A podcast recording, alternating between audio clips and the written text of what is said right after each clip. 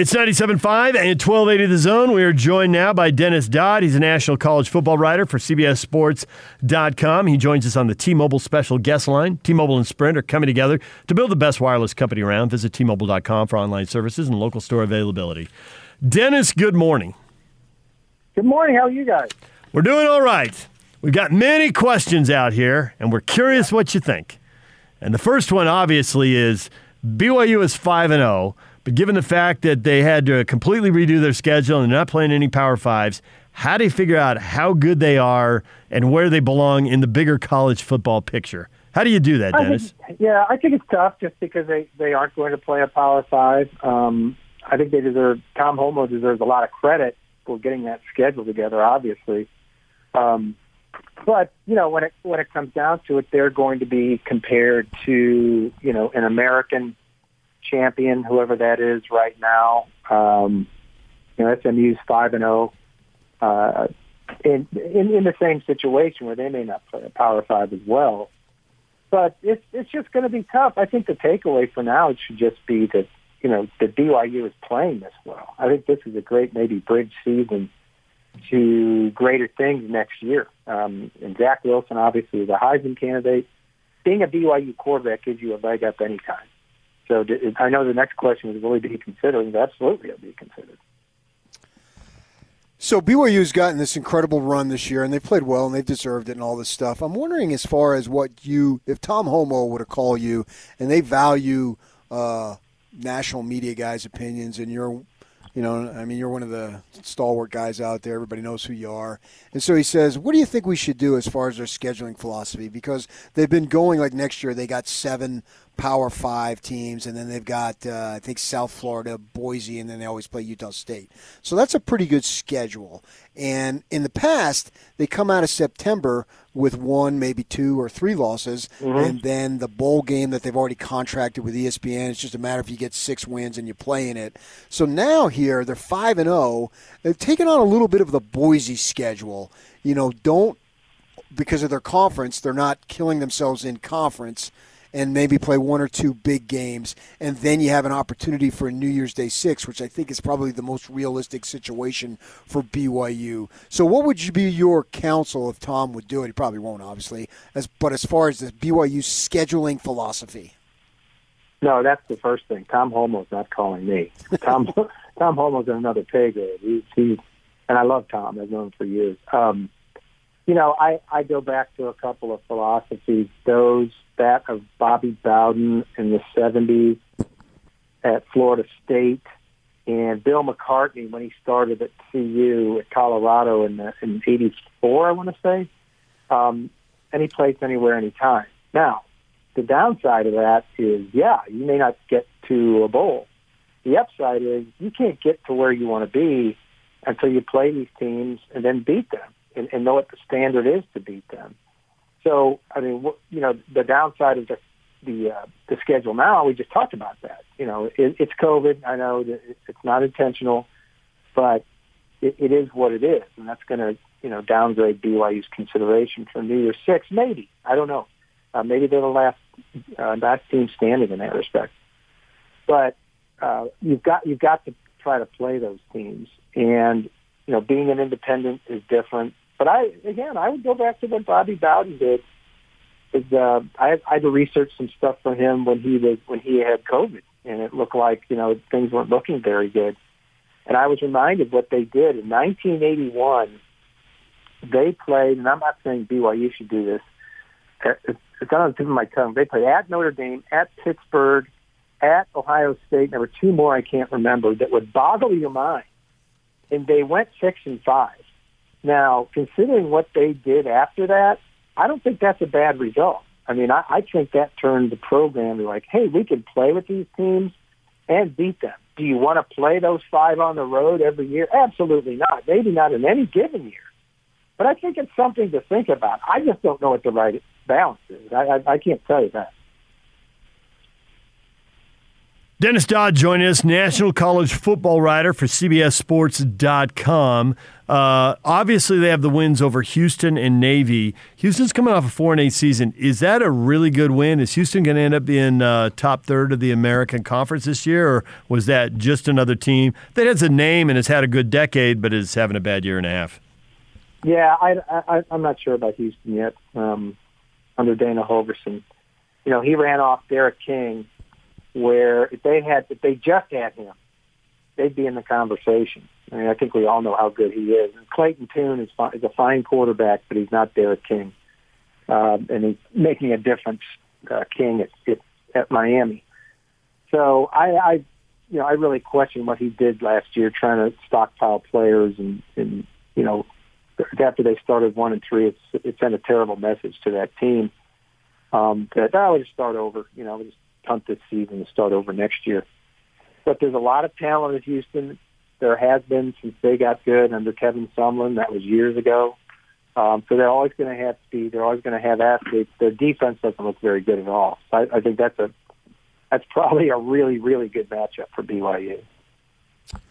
With the Pac-12 not playing yet, as far as me personally, normally I'm traveling with the Utes and I'm busy on Saturdays mm-hmm. and watching Pac-12 football.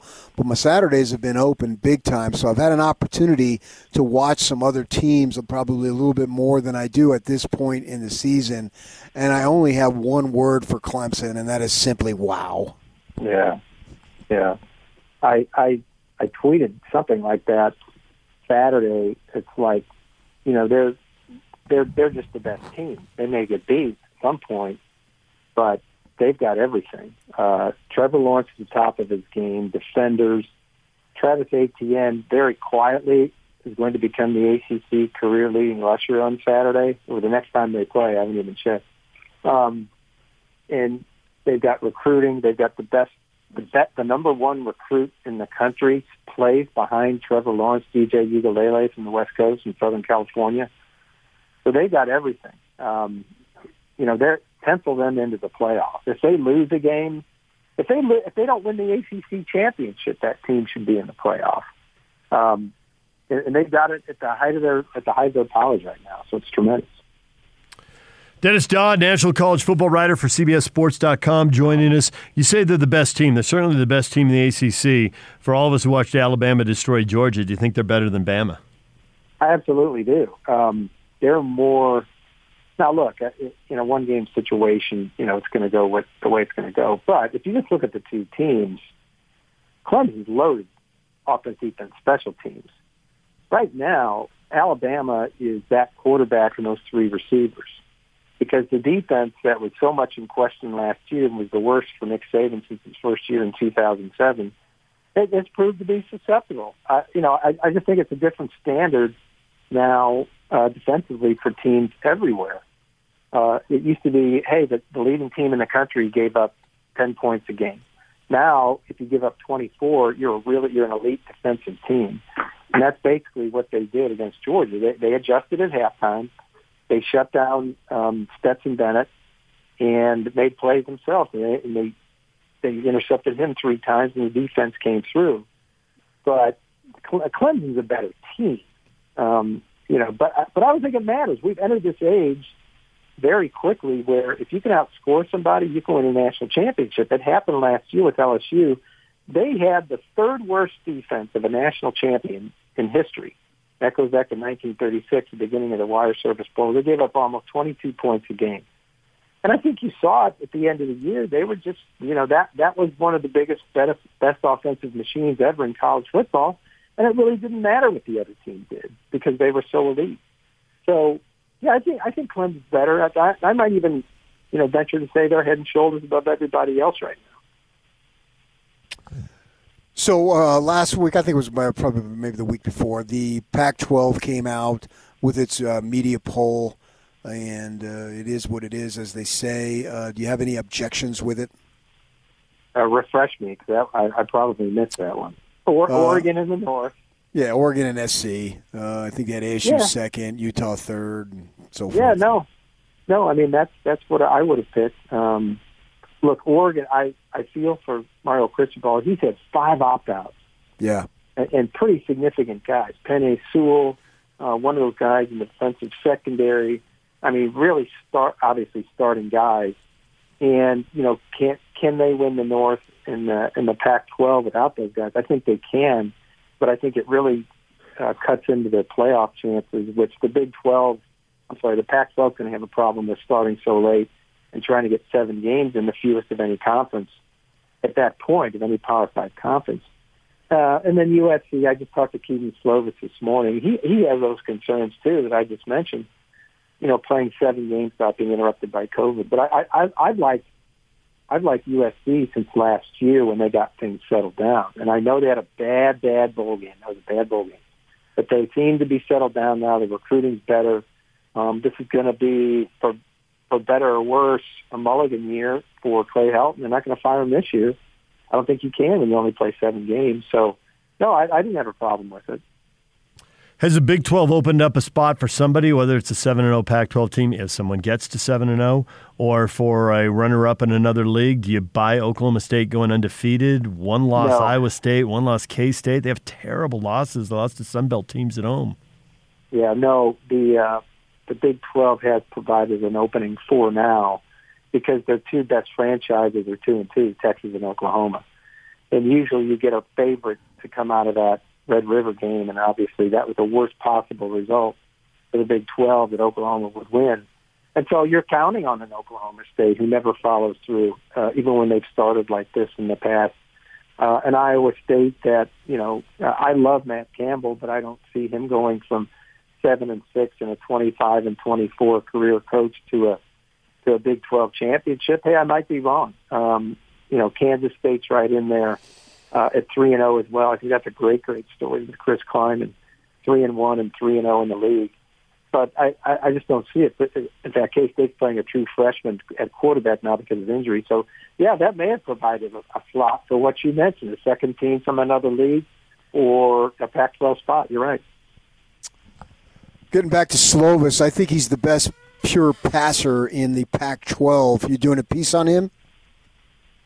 You know what? I was asking him about the letter that the USC players right. wrote, yeah. which to me inexplicably got this league going when to the point that it, if it wasn't written, the Pac-12 may not have played. I guess really? they would have and followed the Big Ten, but it amazes me that a letter from players basically got Governor Newsom of California and Larry Scott to meet in person. I mean, that boggles my mind because it came, I think, three weeks after the bid, the game-changing announcement that the, the, the Pac-12 is going to test Davis, and then it was crickets. Yeah. And then it was a letter, and then they got on the field. I mean, that's it shows the power of the student athlete. So, how much do you think the power of the student athlete is going to lead to some of the demands? The whole Players United thing kind of faded away, but there's, you know, uh, it's just smoke. You can't prove anything. But three of the four leagues that shut it down and then restarted were facing the Players United, and that kind of went away after they shut down. Yeah, no, I, I on the player on the We Are United thing specifically, I didn't give that much credence because, okay, we want to play. No kidding, you want to play. The parents want to play. But guess what? In in a worldwide pandemic, I'm sorry, you don't get you don't get much of a say. You've got to listen to the officials. You've got to listen to science. And frankly, these schools are scared um, liability concerns unbelievably. Do they have those? So yeah, I think that's a given that players wanted to play. Why would you think they wouldn't want to play, except for those who opted out for very good reasons?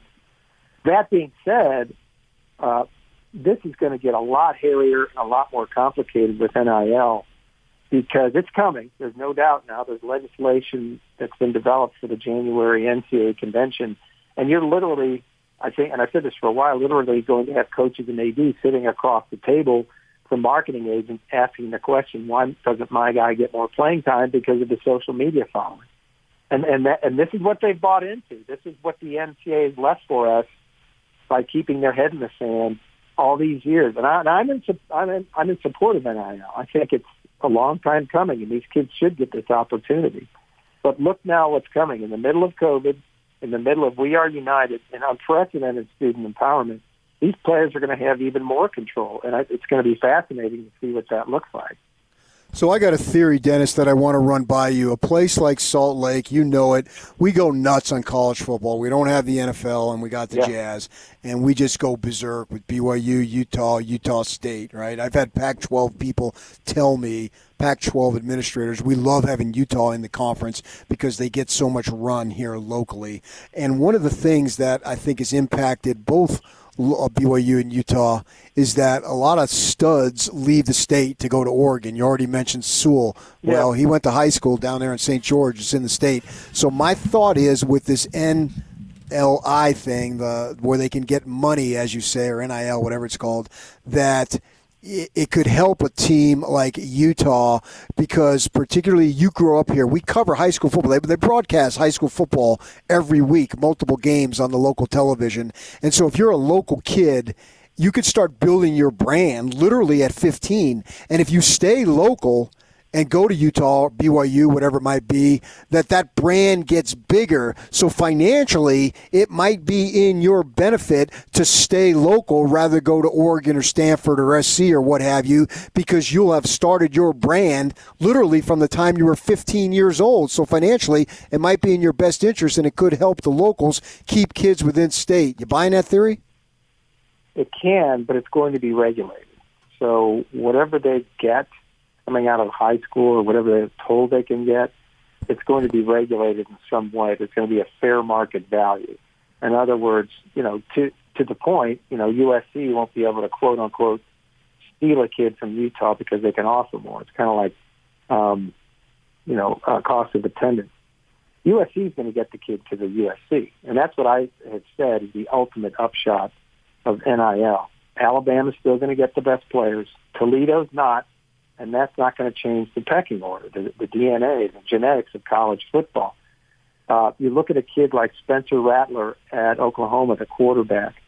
If he was allowed to get NIL money this year, and I've already written about it, he could earn because of his following eight hundred and thirty-eight thousand dollars a year. I don't have a problem with that. You know, he's very carefully crafted his his social following. Okay, now does that mean you know, I, I think he's still going to Oklahoma uh, as opposed to, let's say, Utah because of that, because he's been recruited and he, he can earn that money in a vacuum that somebody's not earning, you know, offering him more at Utah. Does that make sense? Because I, I think it's, you know, I, I, I think they're going to get more money, but I think it's going to be regulated enough where the boosters and recruiting can't overpay. That will still be under the table. Don't get me wrong. Dennis, we appreciate you coming on and giving us a little bit of time and talking a little college football this morning, talking about the uh, the Pac-12 and BYU and uh, NIL money. Thanks for coming on. All right, guys. Thanks so much.